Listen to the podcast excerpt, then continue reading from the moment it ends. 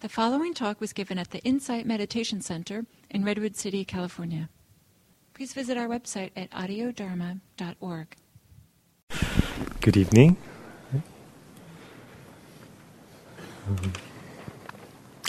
how's the sound? Is that okay? Sometimes my voice, the volume tends to drop. So if it's hard to hear, just raise your hand and I'll. Um,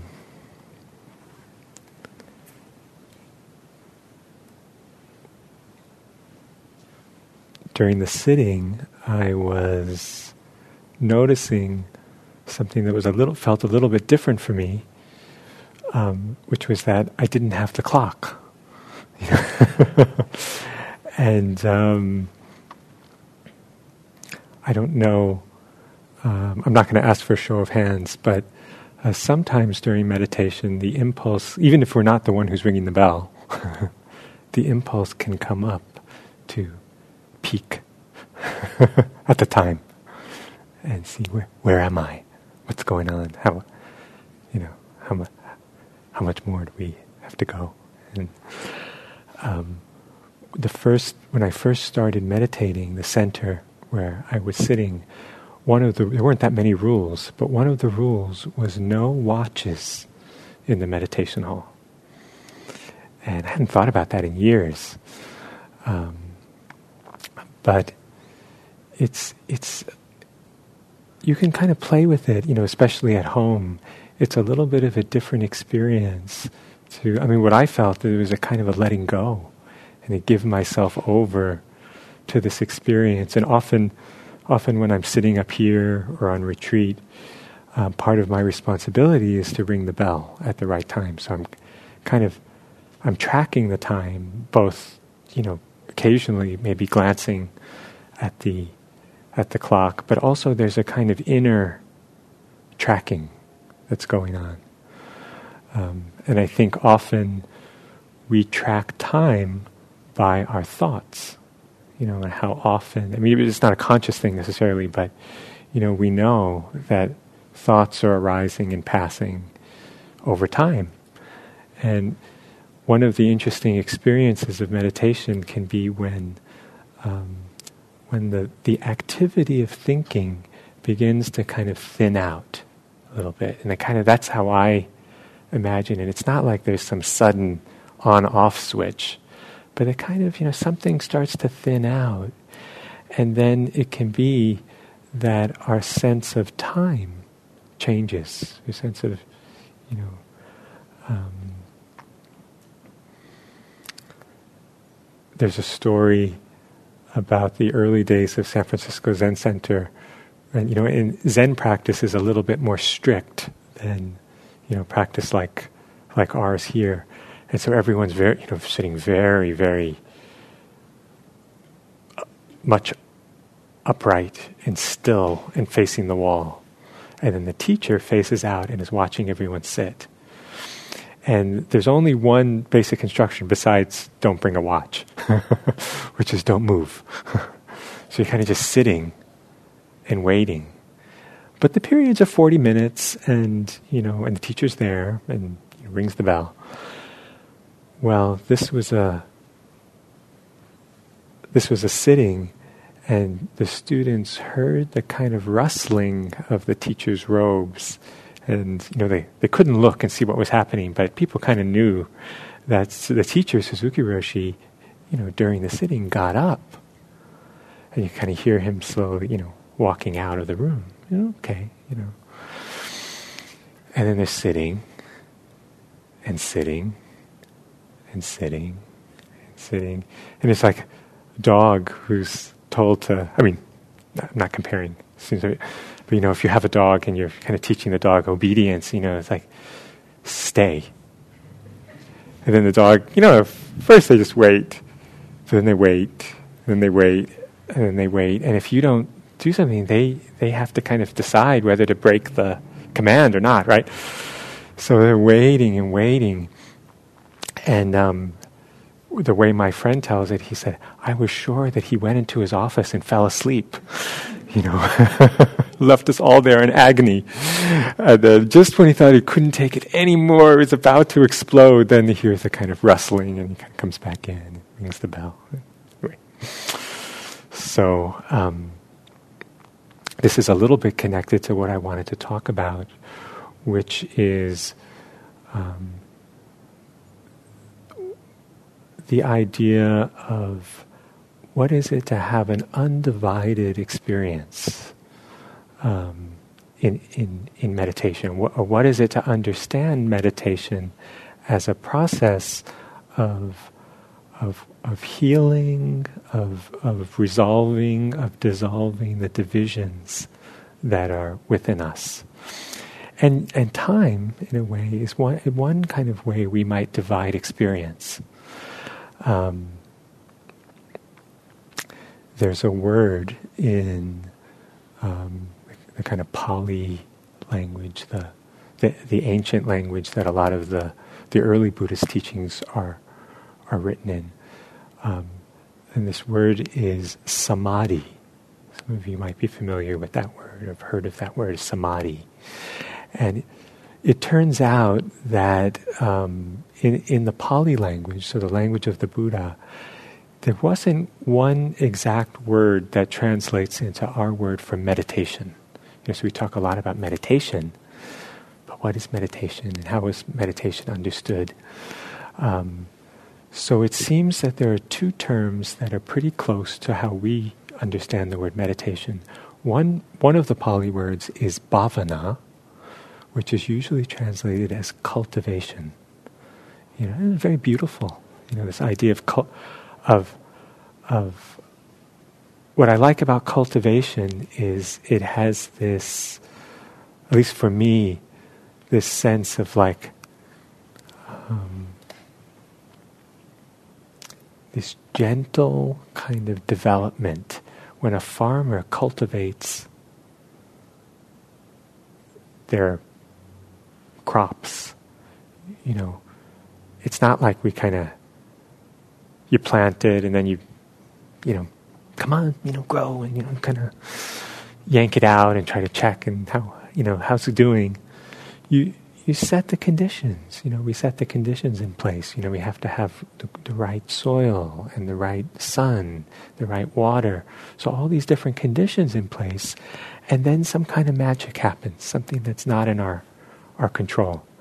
And so there's a way that maybe the path of meditation or spiritual practice is a kind of cultivation that it's we take care of what our job is, what our responsibility is. So if if I'm interested in meditation and kind of developing myself and developing the different capacities that meditation offers, um, I can't control what I experience during meditation. You know, and that's one of the beautiful things, that's one of the exciting things, that's one of the maybe the, the, the terrifying things, is that when we sit down to meditate, you know, it's kind of this challenge, you know, can I stand myself for the next 30 minutes, whatever, you know, and to see, see what happens and see what this mind, this heart, this, this um, environment serves up to us. You know, so we take care of our, our responsibility, our part to show up. You know, maybe the maybe the what what is what is what is that? You know, ninety nine percent of life is showing up or something. You know, it's like that's you know to show up to come here. It's like we've already done most of what what what we can do, and then to stay and and to be willing to stay and keep coming back. And when the mind takes us off into the past and the future and um, happy things to think about or upsetting things to think about or anticipating and th- you know to come back come back. Be willing to again and again come back. So little by little something gets cultivated something gets developed. Um, so that's one one so the word bhavana as cultivation, meditation as cultivation, cultivating this garden of the heart, the mind. And then this other word that's translated as meditation is samadhi. And samadhi is um, has a, I think it's it's fair to say that samadhi has a pretty important or pretty exalted place in the Buddhist path. Um, if you've heard of the Eightfold Path, you know, the the final. I, I believe that's right. The final, the final eighth step is um, complete samadhi or right samadhi. It's like you know, it's the place that the path leads. And what I would so so samadhi is sometimes translated as concentration. Um, and, and I think that's an okay translation. But one of the unfortunate things about the translation of concentration as uh, of samadhi as concentration is that concentration impl- for some of us can imply a certain kind of effort, certain kind of efforting, certain kind of focusing, you know, concentrate, you know, and just get back to it and you know and so we can we can consciously or unconsciously have the idea that developing samadhi means just trying harder and harder to focus something. You know I mean? We talk about the breath and we talk about all these different ways to be mindful. You know we can kind of get this idea about samadhi. But samadhi has a lot of different meanings, a lot of different ways that it's translated, a lot of different flavors. But what I like and what I think captures the kind of uh, the most helpful uh, sense of samadhi is that samadhi means to bring together, to gather, to gather all of who we are, to unify ourselves. You know, that has a little, for me, it has a little bit of a different flavor what is it to unify the mind, to unify the heart and mind, to gather in, to gather ourselves? Um, maybe we could say that's a little bit in contrast to being fragmented. You know, all the different ways that we're, we're pulled and divided. Um, so samadhi has this flavor of being gathered, being centered, um, being integrated. You know, I love the word integrity and integration. And there's something very, um, very natural about that and very gentle about it. That to gather something in, to bring something together, um, it's not we, it's not done out of force.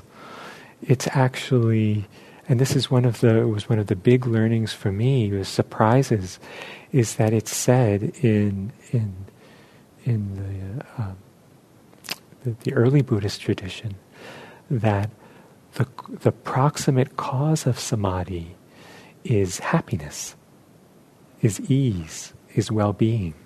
You know, wow. You know, so it's not about just try harder and harder and harder and get rid of anything that's getting in the way of, of this kind of concentration. Um,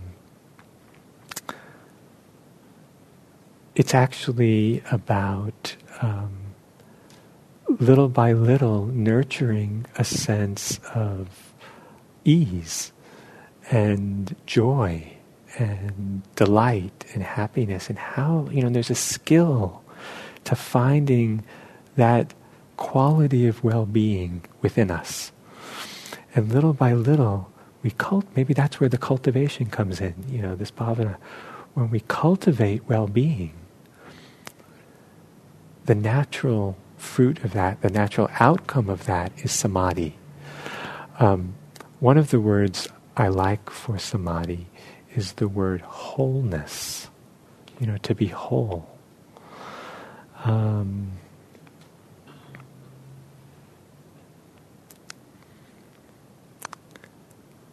And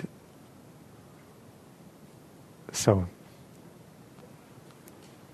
I'll maybe just go back a little bit and, and, and share this one story. Um, there's, a, you know, in the, in the tradition and um, in the Buddhist tradition, a lot of the ways that teachings have been transmitted have been through stories or dialogues between, uh, you know, whether it was the Buddha who was the teacher and going around and talking to, to people, to students, to um, people who are interested in practicing, or in the in the later traditions, you know, there's kind of like the master and the disciple.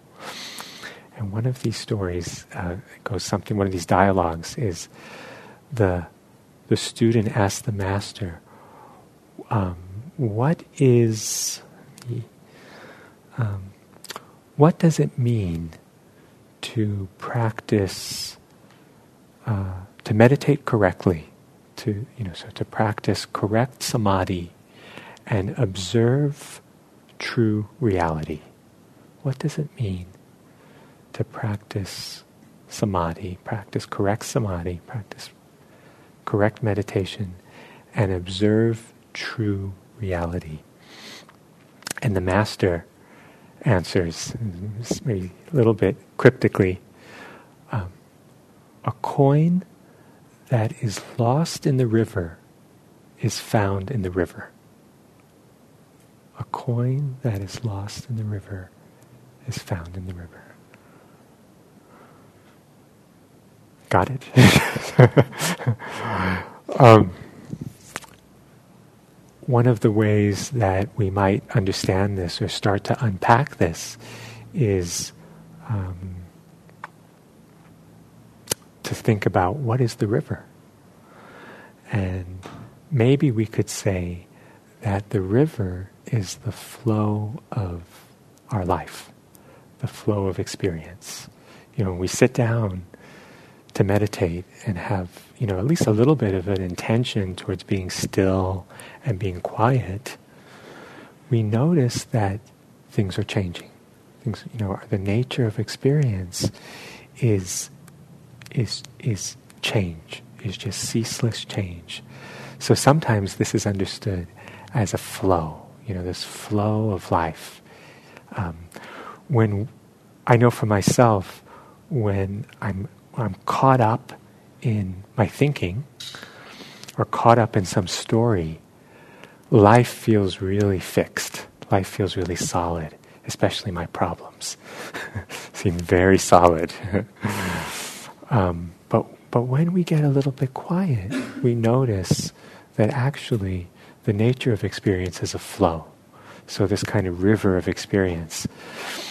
And then, so a coin, a coin that's lost in the river, um, a coin, maybe we could say, stands for something that is valuable to us, something that's meaningful to us, some kind of treasure, something that's important. And maybe we could say that each of us finds our way into this practice because we feel, you know, maybe consciously or unconsciously, that we've lost something, you know, something's missing. You know, maybe, you know, we may know exactly what it is. We may be, we may be grieving a certain kind of loss, or it may just be a kind of sense of um, something's missing. You know. Um, so this is the coin, this is the jewel. Sometimes it's called the jewel that's lost in the river, is found in the river. And so, what is it to say that what we feel is missing is to be found right here, right here, you know, where we think we've lost it. You know, right here in the flow of our life exactly as it is. You know, we tend to look beyond, out there. There's got to be something or someone or, you know. So I think there's something radical about this answer that is turning us back. Um, you know, one of my teachers likes to say that we all come to practice with the feeling that life as it is is the problem. And part of the the you know the journey of practice or the journey of insight is to see that yes, life as it is is the problem, but life as it is is also the solution. Life as it is is also the answer. That what we're looking for is nowhere else, can't be anywhere else than right here. And, and with that understanding, so what is it to, what is it to approach our life to orient ourselves with that understanding that everything I need is here, that I have everything I need to wake up, you know, to to um, to understand who I am and the, and the nature the nature of things.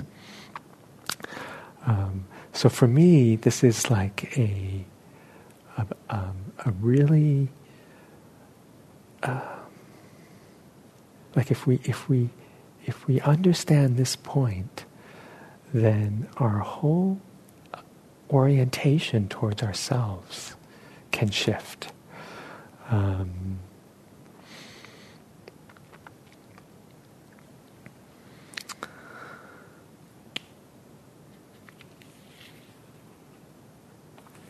and so and so maybe we could say that the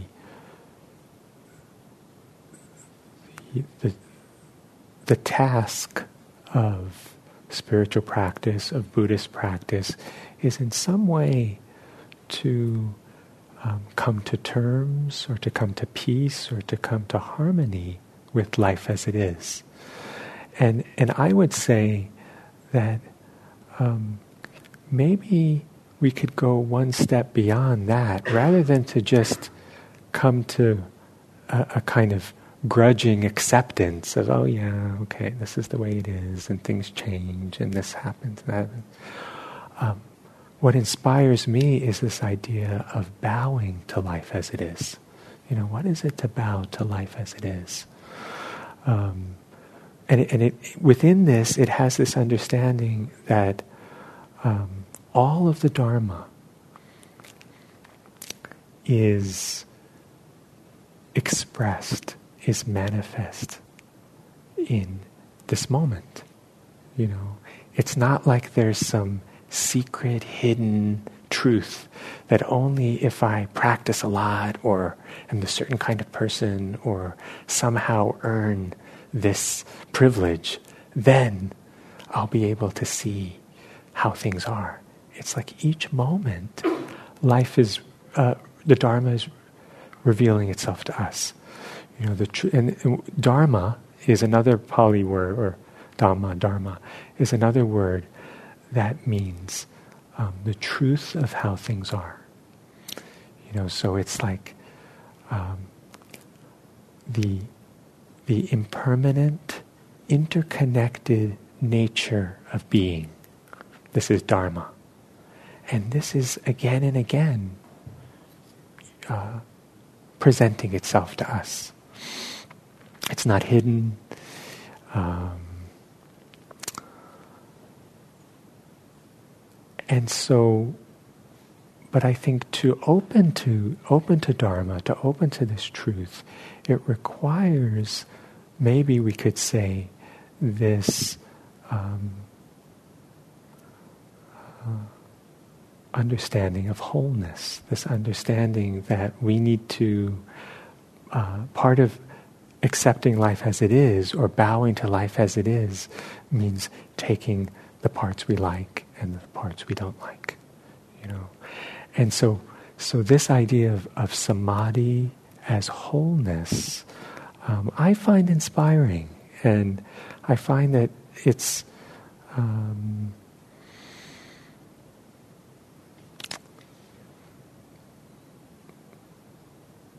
it's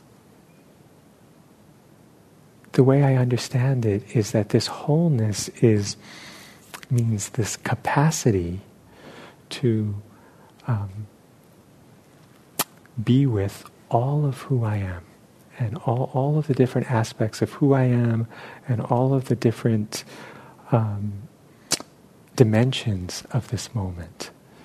I think usually we, and especially in meditation, we can see this. We're trying to shape our experience. We're trying to get more of what we want and get away from what we don't want. And this is a this is an important this is a good thing to know how to do well. Um, but in in meditation, um, what is it to approach wholeness as a kind of total acceptance, total acceptance of who I am, a total acceptance of this moment, independent of the content, independent of the flavor of the moment. Um, does that does that make sense? Is that um, and then and then so what I would say is when we can take our experience whole and let go for just a little bit, for just a few moments of this, you know, I was talking about looking at the clock, but this this this way that we're always dividing, we're always um, interpreting, we're always analyzing. When we can relax that that muscle in the mind, the natural result of that maybe is this samadhi, is this state, or is this um, experience of, of centeredness, of, of, of gatheredness, of unification. Um,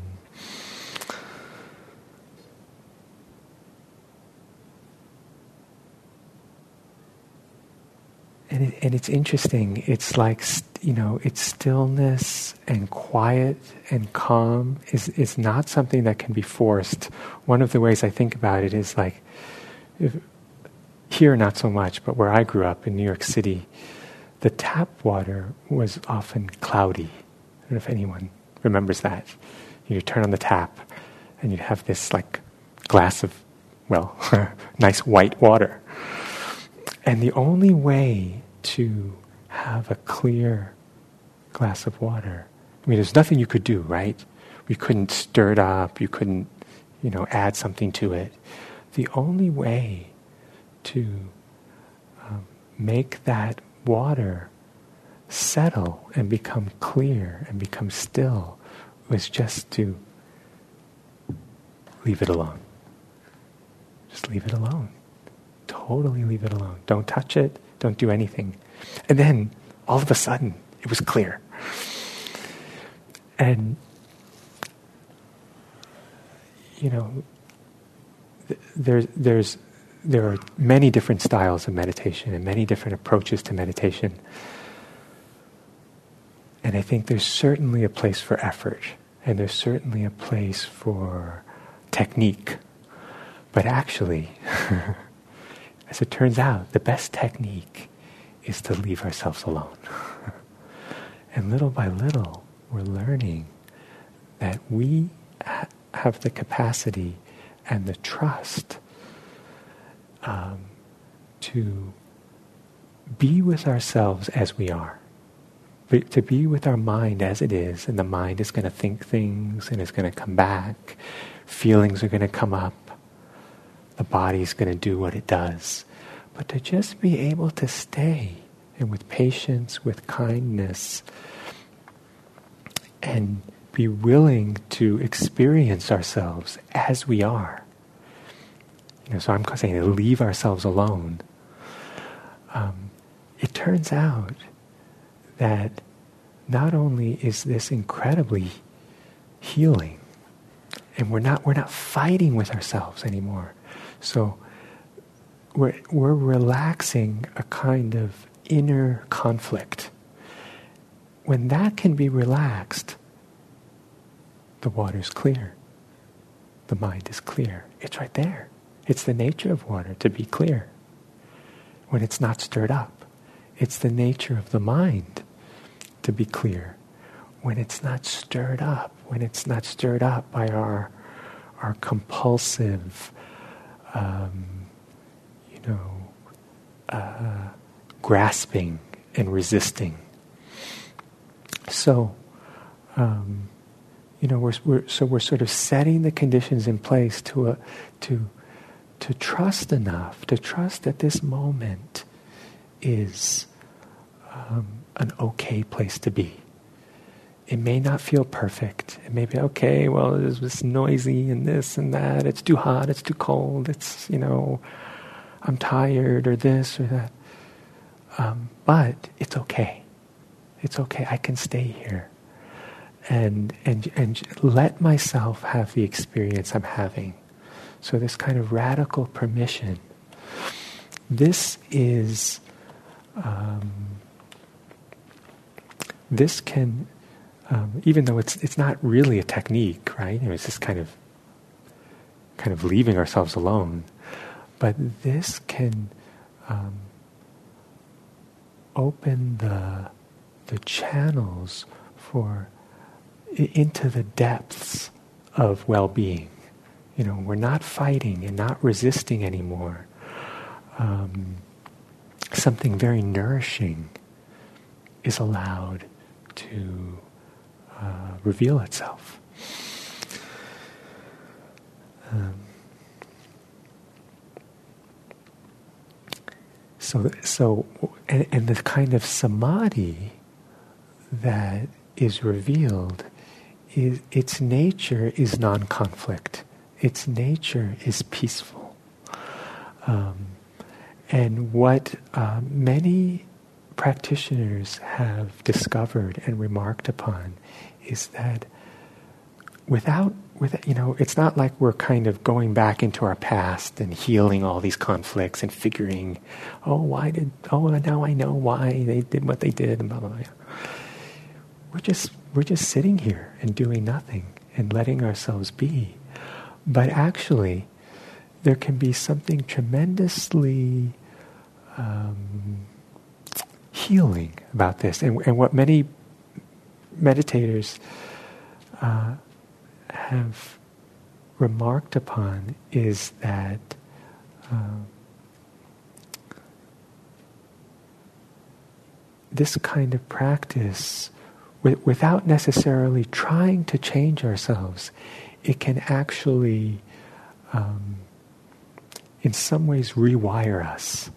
Like I know one of my teachers, he talked about um, this distinction, some of you might have heard this, between um, insight meditation and um, samatha meditation, which is kind of samadhi, right? You know, another another way of saying samadhi, and they're not really different things, but they can be understood as different things. And so he and so so he was saying, in insight practice, which is, you know, what the way I would understand that is cultivating very strong mindfulness, very strong awareness to see exactly what's happening as it's happening. You know, that's, you know, um, that mindfulness or, or insight practice um, can can teach us about the nature of conditioning. It can it can show us that um, everything is impermanent. You know, great. It was beautiful. That's that's that's that's um, uh, that's considered like the insight in insight meditation. But he was saying that while while for him insight practice revealed his conditioning and revealed the emptiness or the impermanence of his conditioning, it was actually through samadhi practice that he felt changed his conditioning. And, um, and, and the way he described that change was that it changed his conditioning from being, being wired primarily in a, in a fear based way to being wired primarily in a, in a love and compassion based way. And you think about, wow, okay, you know, good, it's pretty good. You know, I can certainly, I, I wouldn't say I've gone, I certainly wouldn't say I've gone beyond fear, but when I think about in my, my early uh, practice and just noticing how reflect, reflexive, is that a word? You know, how it was like the re- fear was like the primary response. The, you know, it's like something happened, fear. something happened, fear. You know, just noticing and um, w- without without consciously going into that fear, working on that fear, just to have this experience of wholeness, of integration, of um, of the kind of goodness and well-being that samadhi can offer. Um, it kind of, yeah, I don't know, in a way, s- settles the system or rewires the system in some way. The, one of the images that the Buddha gives for samadhi is that it's like a, it's like a, a very still, serene lake that's in the mountains and that lake is fed from underneath. You know, it's the source of the water, the source of, of this goodness, the source of this well being comes from us. And usually in life, we tend to look outside of ourselves for well being. We tend to look outside of ourselves for joy for satisfaction. For I mean, I certainly look forward to, you know, the next meal, the ne- you know, whatever whatever kind of um, pleasurable sensory or sensual experience, or you know, pl- pleasant experience of the mind, food for the mind. We read things, we watch things, we, you know, it's all it's all it's all good. It's a you know but what is it to have the experience of being so satisfied, so pleased? But it's something that wells up from us, from deep within us. And so it's said that when we have that experience and when we, we cultivate that, and it's not like it's a, you know, it's not a binary of you, you either have that or you don't. It's like we're all, we're all capable of deepening samadhi, and there's a and there's a range of it, you know, and I think we know that. We know the kind of the joy and and um, satisfaction when we get absorbed in an activity that we love, we lose ourselves in the activity. Um, so it's said that when we have this experience of this deep wellspring, that, that, that this satisfaction comes from within us, there's a kind of shift in our understanding, and we say, oh, I don't need, I don't have to be dependent on, you know, um, what's going on out there. I don't have to be dependent on someone else or all the conditions to line up just right to be happy. That, there, that there's a kind of happiness that's, that's, um, that's within us, that's our nature, that's available to us. Um,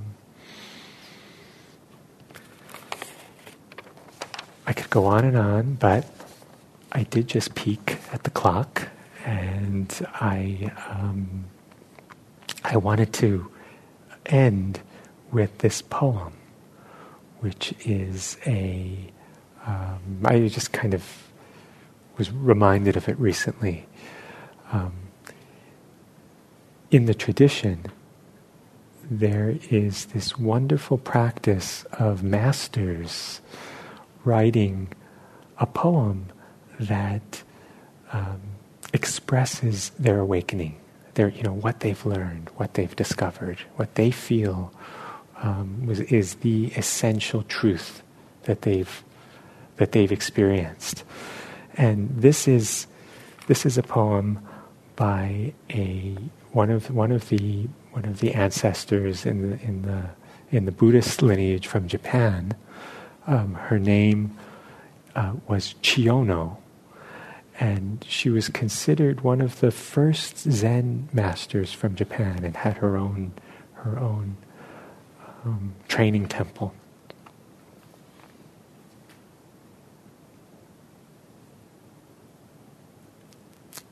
So she writes. So this is her enlightenment poem. With this and that I tried to keep the bucket together.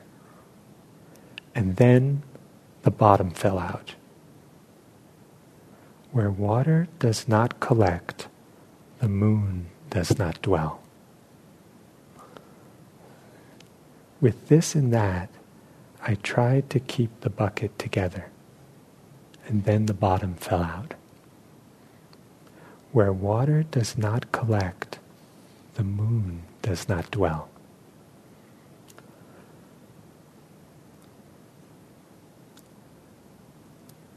One of the, um, you know, so was, there was this image of, of water with the, the story I told at the beginning of this river of life. When we lose something, um, you know, the the, the coin, the jewel that's lost in the river is found in the river, is found in, in, in the flow of things.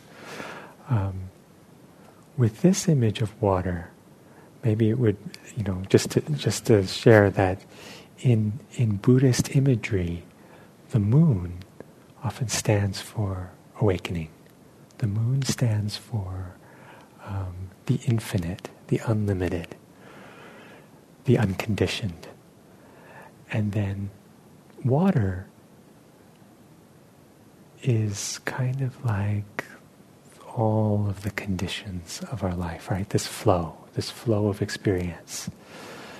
And and so it's said that even though the moon is unlimited, the moon is infinite, the whole of the moon is expressed, is reflected in the tiniest drop of water Right? in the tiniest, most, you know, in the biggest lake, in the tiniest dewdrop, this limited, tiny thing is actually uh, contains the infinite. You know, the infinite is reflected in it.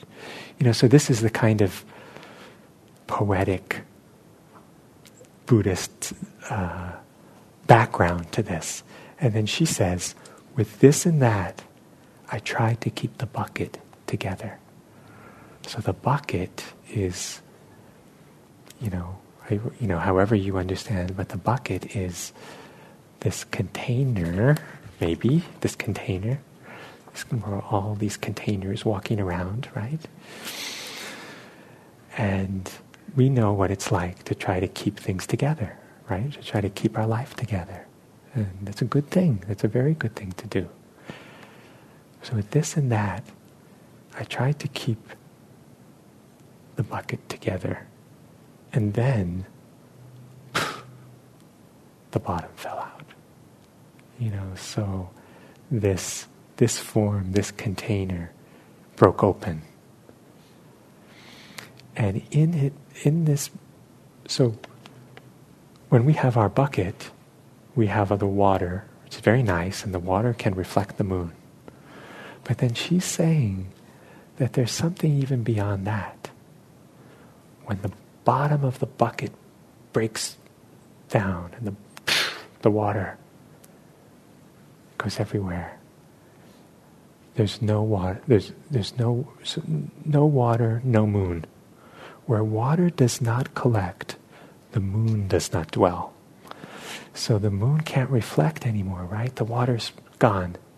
No water, no moon maybe we can understand this as saying that even these categories of enlightenment and delusion are in some way um, limited. And so, so she's expressing something beyond that, even that um, what, may, what maybe we could call life as it is. In life as it is, the distinctions of delusion and enlightenment don't really make much sense. You know, so they say from you know from the perspective of, of our limited mind, the, the you know ordinary beings, from the perspective of delusion, there's delusion and enlightenment, right? There's Buddhas and ordinary beings. But from the perspective of awakening, there's just life as it is. You know. So.